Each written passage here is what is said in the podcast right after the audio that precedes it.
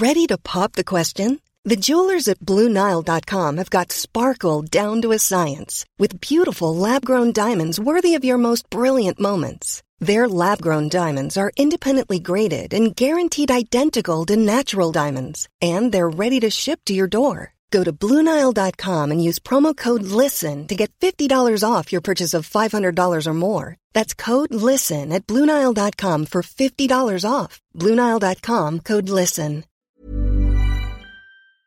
Pope to lead interfaith talk in Mongolia. Update Ulaanbaatar. Pope Francis will show support for interfaith dialogue Sunday during his final full day in the Mongolian capital of Ulaanbaatar, a visit that has seen him seek to build bridges with China. The morning address, which unites 10 leaders of major religions in Mongolia, a young democracy whose constitution provides for religious freedom, comes as the 86 year old Pope seeks to tacitly send the message to the nation's neighbors, in particular China, that spirituality is healthy for societies and not a threat. During a gathering of Catholic missionaries Saturday at the city's Saints Peter and Paul Cathedral, Francis said governments had nothing to fear from the Catholic Church. Governments and secular institutions have nothing to fear from the Church's work of evangelization, for she has no political agenda to advance, said the pontiff, without specifically mentioning China. There are only about 1,400 Catholics in Mongolia out of a population of 3.3 million people. Only 25 are priests, and only two of those are Mongolian. Most Mongolians of faith are Buddhist or practice shamanism. By venturing to the isolated Central Asian country, the Argentine Jesuit has hoped not only to encourage the tiny Catholic community of missionaries and the faithful, but use his presence at China's back door to try to improve the Vatican's relations with Beijing. Beijing's Communist Party, which exercises strict control over all recognized religious institutions, is wary of the Catholic Church on its territory. The Holy See renewed a deal last year with Beijing allowing both sides a say in appointing bishops in China.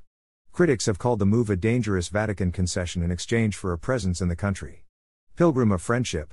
Mongolia feted the pontiff Saturday with a welcome ceremony that included an honor guard and phalanx of horsemen in metal armor on parade. Calling himself a pilgrim of friendship, Francis extolled the country's virtues, including its nomadic people respectful of the delicate balances of the ecosystem. He said Mongolia's shamanist and Buddhist traditions of living in harmony with nature could help in the urgent and no longer deferrable efforts to protect and preserve planet Earth. Religions, when not corrupted by sectarian deviations, help create sound societies, he said. They represent a safeguard against the insidious threat of corruption, which effectively represents a serious menace to the development of any human community. Mongolia has been marred by corruption and environmental degradation in recent years, with its capital suffering from some of the world's worst air quality and an embezzlement scandal sparking street protests last year. Vast swathes of the country's territory are also at risk of desertification due to climate change, overgrazing, and mining. Global figure In the vast Sukhbaatar Plaza, named for a Mongol revolutionary hero, many had hoped to catch a glimpse of the leader of the world's 1.3 billion Catholics. Among them was Mongolian Inter Dagvadorj, who said Francis seems a great person. He is indeed a global figure. Although Mongolians are Buddhists, it is lovely to receive a pope from Rome in our country, he said. His visit is very beneficial to our country in many aspects, from reputation to the economy.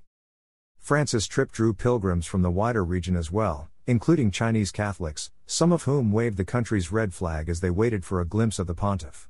Later Sunday, Francis will preside over Mass inside a newly built ice hockey arena.